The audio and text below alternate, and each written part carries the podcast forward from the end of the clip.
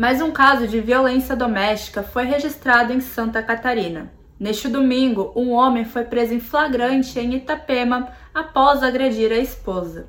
No Minuto Diarinho de hoje, você acompanha mais detalhes do caso. A agressão foi registrada pelas câmeras de segurança e a mulher apresentava ferimentos na cabeça e arranhões nas costas. Quando a polícia chegou, a vítima não quis fazer queixa contra o marido, mas os ferimentos graves fizeram com que o homem fosse preso.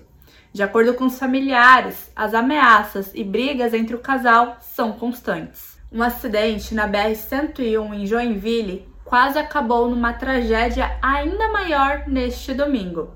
Uma criança foi salva pelo uso da cadeirinha. O carro em que ela estava ficou completamente destruído, mas a criança saiu ilesa. Segundo a PRF, sem a cadeirinha, a criança poderia ter sido arremessada para fora do veículo. Uma oficina gratuita que ajuda mulheres a voltarem ao mercado de trabalho vai acontecer na Casa da Família, em Balneário Camboriú, no próximo dia 7 de junho.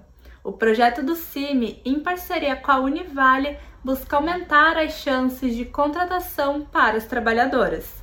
Em diarinho.net você confere mais detalhes de como participar com oferecimento de Tony Center Motos.